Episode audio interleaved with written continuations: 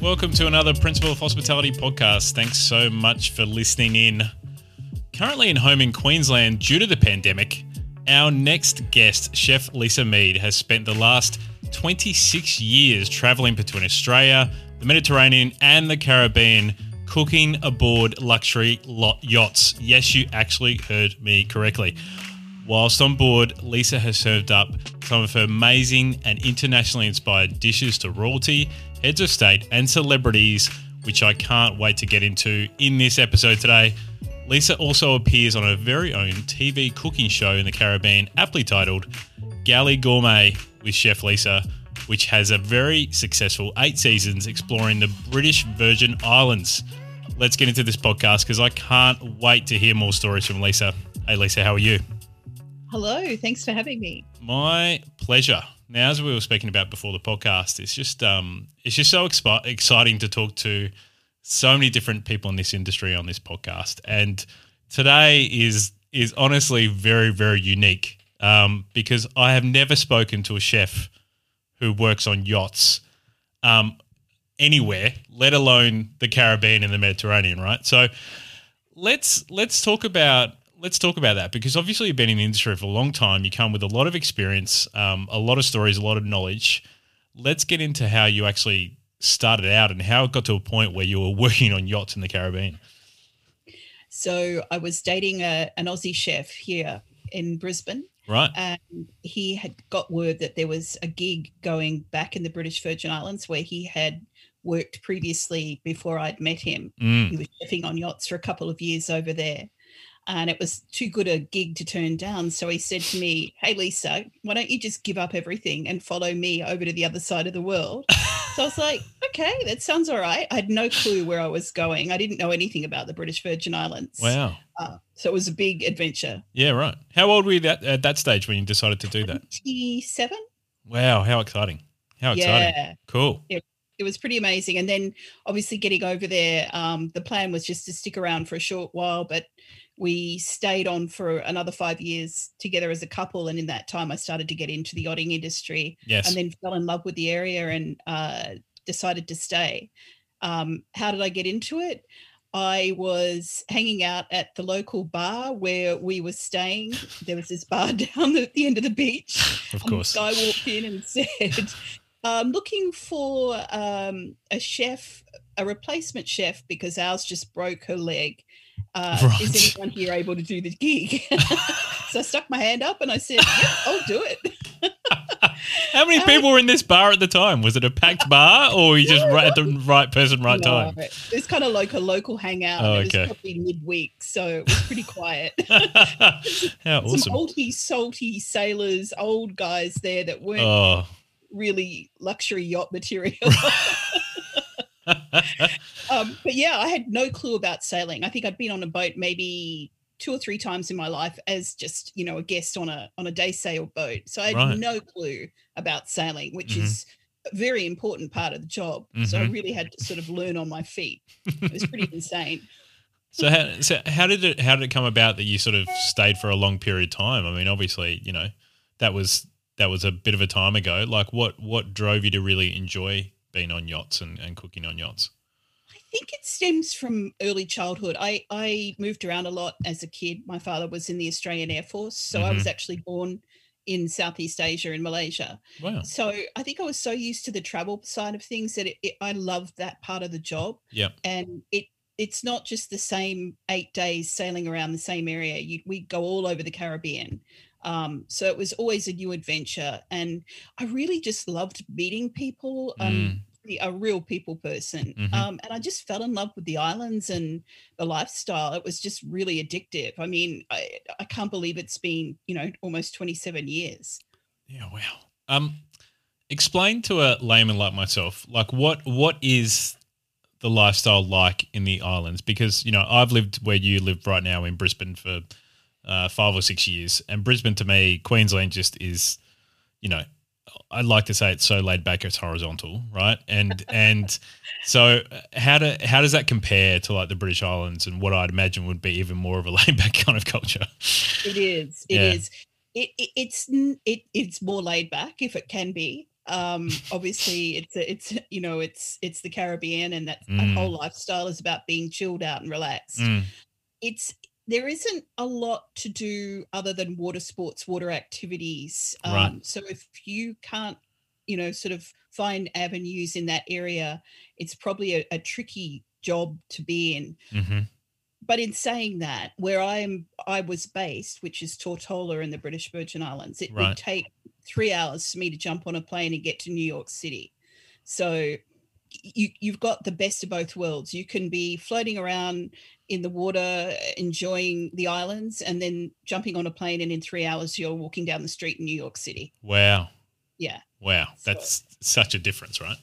Um, what in those sort of early years, especially, like what were some of the hardest things about working in a kitchen on a yacht? Like I, I'm trying to imagine how big. Like I'm curious how big these yachts are that you've been working on, and what were some of the All- challenges? Yeah, all various sizes. I mean, I started off on the smaller size boat. So probably the smallest boat I ever worked on would have been about, you know, 55 feet. Um, Right. The biggest I think I've worked on is about 170 feet. Wow. Um, so obviously the galley is bigger, the bigger the boat is. Yeah. Um, yeah. space space is tricky. That that probably wasn't too much of a problem. Just learning how to keep things um, alive, you know, fresh wise for the week. How how things stored the best hmm um, how to deal with running out of ingredients and not having any island close by that had a shop on it if you ran out of eggs or whatever it might be and how on earth are you going to do the meal you thought you were planning to do Yes. now Yes. you got to change the whole menu Yes. um yeah so the, and then obviously weather plays into it you know not every day is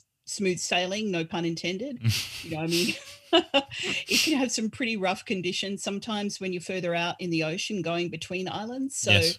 learning to understand when the best time to prep is Mm. and you know basically how to adapt your menu you know on the spur of the moment Yeah.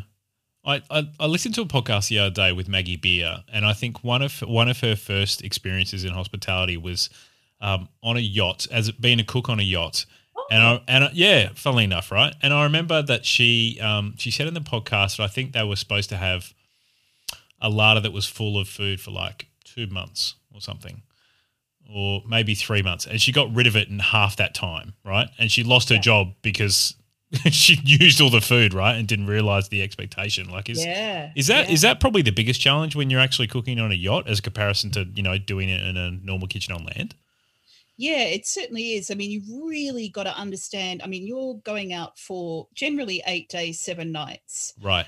In the in the British Virgin Islands, you're pretty lucky in that there's somewhere that you can go generally to get what you need, or you can order a provision provisioner to come over on a fast boat and deliver what you're missing. Mm, But if you're going further down island, say you've got a trip that's fr- from the British Virgin Islands to St. Martin, that's like a 14 hour sail, or there's longer trips. Yes. You really have to understand every ingredient and how, you know, maybe double up on certain things. Mm, Um, yeah, mm. it's it's really intense study of what what your menu will be. mhm. And, ha- also sometimes the guests get on and you know you've spoken to them in advance you've got all their information you think you've got it right and Mm. then all of a sudden yeah they remember that they didn't like whatever it was that you planned to do so now you have to go oh crap okay I've got to fix that yeah so it's it's tricky how did how does it work? Obviously, you've you've you've been doing it for such a long time, Lisa, and like, does it sort of like what I was thinking before the podcast was like being there that amount of time? Is it kind of like being in the hospitality industry, but just on water? In the fact that if you didn't like working for a particular boat, you just go and find other employment on a, another yacht, a bit like someone would leave a restaurant and then go to another restaurant or a cafe or something like that. Is it very much very much the Yeah. same thing? It is. It is. Okay. Um, people do move around from boat to boat quite often because it is really intense living. I mean, you're living with multiple crew and guests, Right. and if there's personality issues, it's not going to work because you Yeah. literally wake up with those people and you go to sleep with those people. yes. And it, you know, I mean, you're in each other's faces in confined space. Yeah. So a little tiny argument could turn into something really big if you're not able to control the situation Mm. um, and you're on show 24 7 the guests are watching you all the time so any any problems that you might have behind the scenes where there really isn't a behind the scenes because it's all out in the open you really got to you know have a poker face Yeah, um, yeah sure. so people yeah to answer your question people do move around a fair bit Mhm. in the industry Can you um can you give us one or two really good stories? Because obviously at the start we talked about how you were doing, you know, um, dishes for royalty and heads of state and celebrities and stuff like that. Like, is there anything? I'm sure there's a lot you can't share, but like, is there is there stuff you actually you can share that would be a really cool story? I can I can tell you a story without telling you names. Okay, that sounds good. so I was I did the Mediterranean season as well as the Caribbean. Mm-hmm. Um, and uh, on this particular boat, it was a 135 foot sailing yacht, beautiful luxury sailing yacht. So wow. we had um, a famous movie actor and his on off girlfriend and models, and it was, it was a pretty rah rah thing for the week. Wait, wait, wait, wait, wait. He had his on off girlfriend plus other models, models that were on the. Right. Okay. no, they, they weren't all hooking up. Oh, right. Okay. They were, okay. They were friends. Oh, okay. Oh, okay. Yeah. but the on off girlfriend was being a bit annoying. So he decided that he needed to get away from her and just get some time out. Right. So there were three levels to this yacht, and I was on the bottom level where the galley was. Right. And I had a long counter in front of me uh, and stools. And he came down and he had a bottle of vintage French champagne, two glasses, and he just plonked himself down on the stool and started telling me these really foul, dirty jokes and just mucking around and having fun, pouring me champagne. And I mean, this is a guy that I've had a major crush on right watching his films. And now he's sitting across from me. And in my in my brain, I'm thinking, I'm on a date with this guy. There's champagne. Yeah. There's a table. Yeah. Yeah. It, it, was it was amazing. It really yeah. was. Yeah, I mean, right. and then she found him and said, you know, come on upstairs. Was like, I gotta go. Bye. but um, yeah, there was there's many situations like that are quite surreal because you know you you do see especially if you really admire the person it's, yes it's pretty wild to actually be chatting to them and hanging out with them um, that, that was pretty crazy um, I had Pete Townshend from The Who on oh, wow. uh, one of my boats, and mm-hmm. that was amazing. Um, Jerry Hall, Mick Jagger's ex-wife yeah. or yeah. girlfriend, yeah. was on that charter as well. Um, so she'd come to the table every night dressed in couture evening wear, and everyone else was in shorts and t-shirts.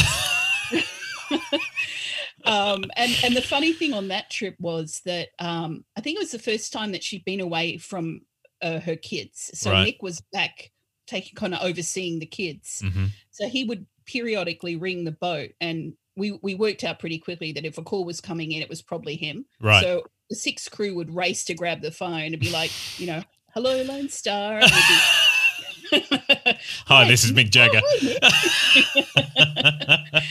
but Pete Townshend, he'd do sing along some nights. So we'd wow. all be singing along, and it was just a, another out of body experience, you know, like, oh, this is kind of cool. Wow. We yeah. we often surprised how down to earth, hope, hopefully down to earth, a lot of these people who had high yeah. profiles were. Right. Yeah, and mm, it, I would say, bar one person who I can't name. Yes. Um, she's a famous singer. That's all I'll say. Okay. But uh, everybody else was absolutely lovely, and they just wanted to relax and have a nice time and and not worry about anything. Mm. And yeah, they were fine. They were good. It is good to hear. Um, yeah. I think I think if we had a glass of champagne together, I think you'd tell me a lot more stories, which would be even better. yeah. yeah. um, so I really want to get into how I really want to get into your projects you've been working on. But before I get into that, I want to talk about like how did COVID affect you? Like you were obviously were you working in the British Islands or the Mediterranean like during that time, and like what what was the scenario that happened? Oh my god, it was insane. So I was actually on charter. This was like late March of last Mm. year, Mm-hmm. and I got a a, a message from a, a friend in Sydney, and he was saying, "Are you coming back to Australia?" And I was like, "No, why?" this is kind of early Early stages on, of it. mhm. We were aware of it, but we didn't think anything much of it, Right, especially where we were because it was business as usual. Charters were happening, right. everything was open. hmm Uh, and then he said, just just check with the Australian consulate in your area. So I did. I, I got on the phone and I rang the head of the consulate in Barbados, and he was like, "Yeah, I think you need to go home." Wow. So I thought, "Oh, I'll just call the one in Washington," and they said the same thing. They said, Right. "Look, if my plan every year was normally to come back in August, spend three months in Australia, which is what I do generally every year. Mm-hmm. But they said, and they had great forward thinking. They were like, look, we don't know what's going to happen. We don't know if you'll get out of where you are and whether you'll get into Australia. So if you can, go now. So I got off the phone and I rang the owners of the yacht that were in the States and said, um, I'm really sorry, but I'm leaving to go to Australia as soon as possible. And, and they were fine. They said, Mm. do what you need to do, told the crew, and managed to rebook my flights. And then that was due to fly out on Tuesday. I got a text on my phone on the Sunday saying that all the borders to the British Virgin Island were closed, both airport and sea. Whoa. No way out. You're stuck. You can't go. Whoa. I was freaking out. And Sure. then, literally, maybe two hours later, I got another text to say they've opened it just until Monday. So then I had to rejig my flights. oh. Got to Puerto Rico, everywhere I went from Puerto Rico, North Carolina, Dallas, LA. My flights were being cancelled all the way along because there were just nobody was flying. So they were cancelling flights. Wow. I was like, I don't think I'm even going to get out of the States Yeah. but I managed to get out of LA and back into Brisbane. Uh, and I quarantined in a hotel, even though this was before you even had to quarantine anywhere um, except self isolate. Mm. But I was coming to stay with mum, and I thought, look, I've been through the States. Who knows what I might have picked up? So it's just Right. safe to do it. And Yeah. That's, that's how I got here. Wowee. Pretty crazy adventure. Yeah, what a ride. Um, Yeah. that's that's pretty insane. Uh, luckily, like during the during the podcast, um, the last obviously the last twelve months, we've heard some really weird stories um, about people getting back home, and they have been overseas. Two or three of our guests have been overseas, and then you know getting back home. And I remember one of our guests like paying um, paying a couple of German tourists um, flights back to Germany to get in the front of the line in a South American airport in order to get home, and and Wow. otherwise he wouldn't have got home to Sydney. And it was just just an incredible story. I can't I can't even imagine you know that period of time for me being overseas. So um, look, I'm glad you're I'm glad you're home. Um, Yes. So you know you've got home, you've, you're in Brisbane. Um, what are you then thinking you're going to do? Like yachts are your life. Um, you've obviously got a lot of projects on the side that you've been working on, which I really want to discuss. But what did you sort of do when you first, you know, got your feet on land in Brisbane? Yeah, well, in those two weeks that I was sitting in the hotel room, I started thinking, okay, think, Lisa. I'm, what I've always been good at doing is thinking on my feet quite quickly. Mm, mhm. Um, I I knew that the cookbook was already planning to come out, so I, Yep. I had focus for that. yes. And then I thought I had done cooking workshops on the boat that I boats that I've I've cooked on, where I would Mm. have the guests do cooking workshops. So I thought, well, maybe I can just do that. I can start with that. So Mhm. I started working on the process of setting up cooking workshops in a commercial kitchen in Brisbane. Right. And then I also thought, well, I've got a huge client base of Americans overseas.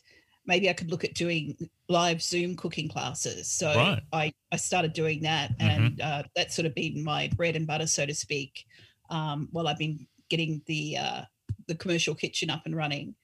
And then I thought, I'm really missing being on the water. How can I get that back into my life? Mm. And I connected with a yacht that I'd worked on years ago in Sydney. Um, they had new owners, but they were keen to um, partner with me on this idea of these indulgence charters, Wow. which is basically what I was doing overseas. Um, guests come on board for the day and they get cooking workshops from me. They can have spa treatments. They can have live jazz or classical music. So there's a list of things they can Mhm. decide what they want in advance. Oh, cool. So I hooked up with the boat in Sydney and also at Southport here in uh, at the coast, Mhm. um, 86 foot motor yachts. So I've sort of got my foot back in the water in that respect as well. Yeah. Has it has it been um it's obviously been a really challenging time as it has for everyone, but has it has it has it bred have those, you know, new challenges about doing, you know, Zoom activities and and doing different kind of charter boats and that kind of stuff? Like is it has it bred some excitement back into you again? Obviously, I can't imagine you ever been bored in the Caribbean or Mediterranean on a yacht, but like um but is it has it given you a new challenge and a new lease on life in a way? It, it has a hundred percent. You know, I'm Mm. incredibly lucky that I am here in Australia because Mm. for a long time things had shut down overseas. Um, the islands were, you know, closed to tourism, so I would have literally been without a job. Yes. Um, and yeah, coming back to Australia was the smartest thing that I ever did. Um, and and I'm loving all these new opportunities. Mhm. Um, just as a side gig, as most chefs do, I create artwork as well. For years, I've painted and exhibited and sold my art. Yes, I've heard about this. Let's talk about this because this is very, very interesting.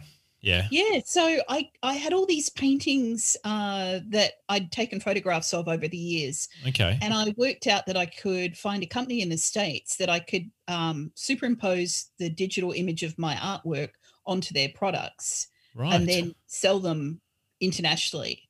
So I I have a steady flow of work coming through from doing that. Uh, All I have to do is you know post some stuff up on social media, and then I get orders for whatever it might be tote bags or yoga pants or swimsuits and wow. um, it's just you know my artwork on their products and then on top of that i've been lucky enough to keep getting commissions both here in australia of my paintings and also overseas so it's Wow. it's great it's given me a nice balance of art and food Yeah, which which I think is um, something I've been thinking a lot about the last year. Is this uh, a bit like how you talked about in the charter yachts in in in Sydney and in in Southport? Um, this intersection again between like high luxury service based stuff like um, you know um, beauty beauty products and all those kind of things, um, music. You're obviously talking about art, which is which in a sense food is right, and like any good chef, like it is a it is a form of artistic expression. Expression it's just on a plate. Um, so yeah, that's that's really really wow. I've never met an artist before on the show, so that's a that's a new Oh. first. Uh, are they paintings? Are they what kind of things do you work in? i i use i actually use uh, exterior house paint from bunnings because it's less expensive than art supply shop that is awesome. and the colors don't fade because it's exterior house paint Oh wow, that's really that's very smart. Well, I, it, yeah, I started using that type of paint when I was working in the British Virgin Islands doing my artwork because um, the art supply shops that, that because they'd had to bring the stuff in from the states or wherever it was super expensive. Super expensive, yeah, yeah. I was like, well, how can I get paint like really good colors and a big variety? And then I went to the local paint factory and they were like, we can give you samples of all these colors. And Yeah, it was right. like, great. So yeah, a lot less expensive and the colors are incredible.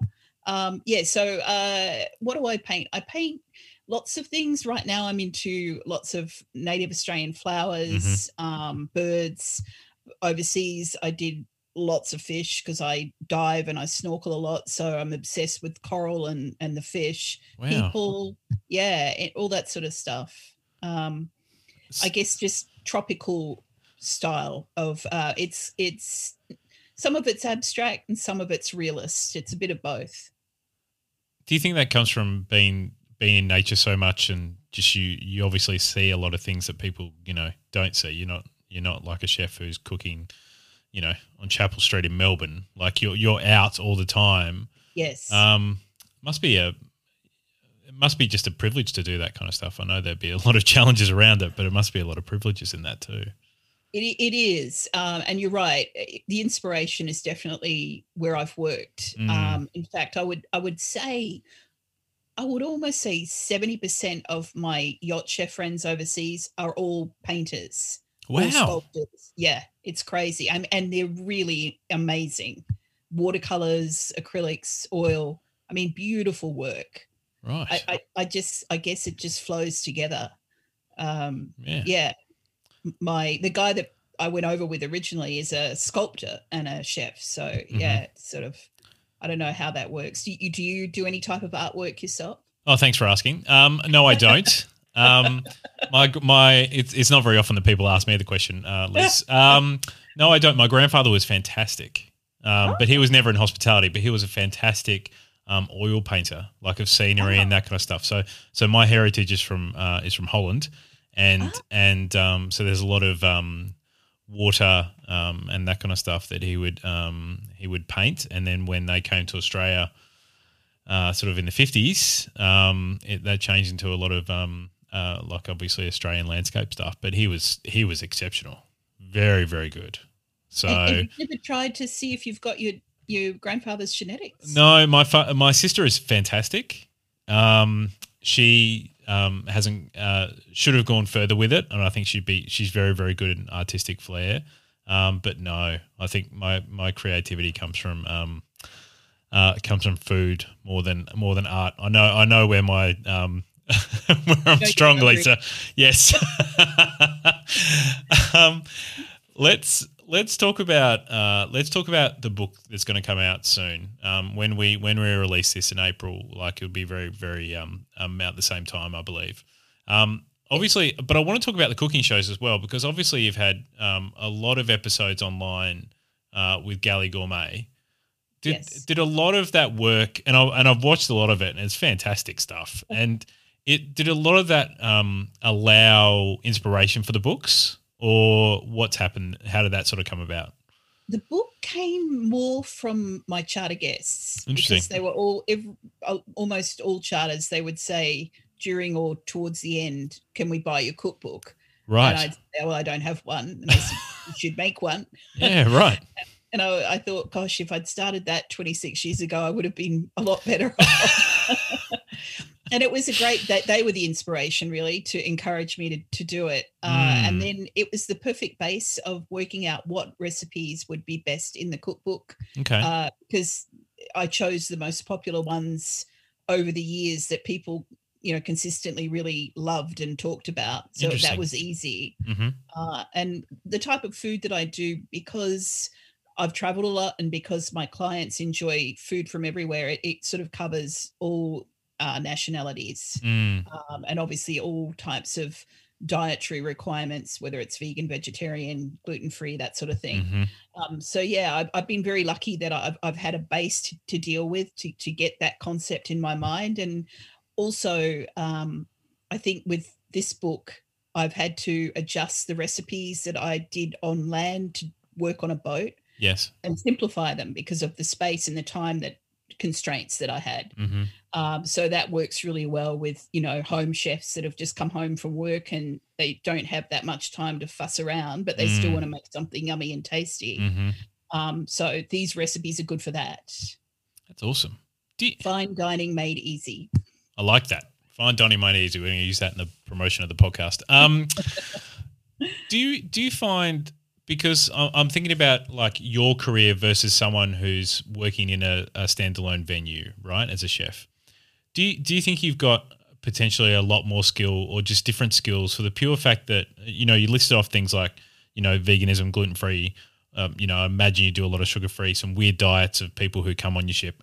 Um, where you have to not just change one dish, but change eight days worth of dishes. So it's not like it's not like a chef working in a normal venue where they get annoyed because someone's gluten intolerant, or they get annoyed because someone doesn't want you know avocado in a sauce, you know, and and that person goes away after an hour. Like this person is with you for eight days. So like, Yep. do you think do you think that's made you a better chef and a and a better variety a variety of things that you can produce because of that reason?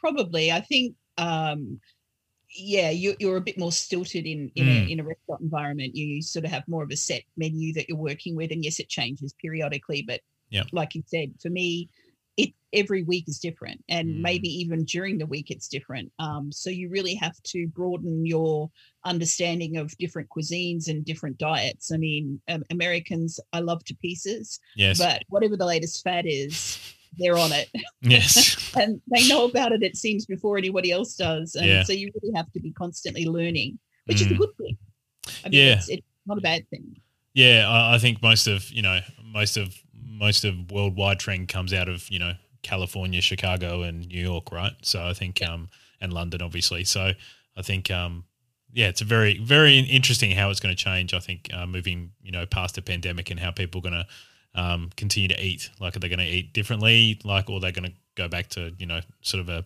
changed approach like they were before pandemic and riding on the new wave, I suppose, as we just said.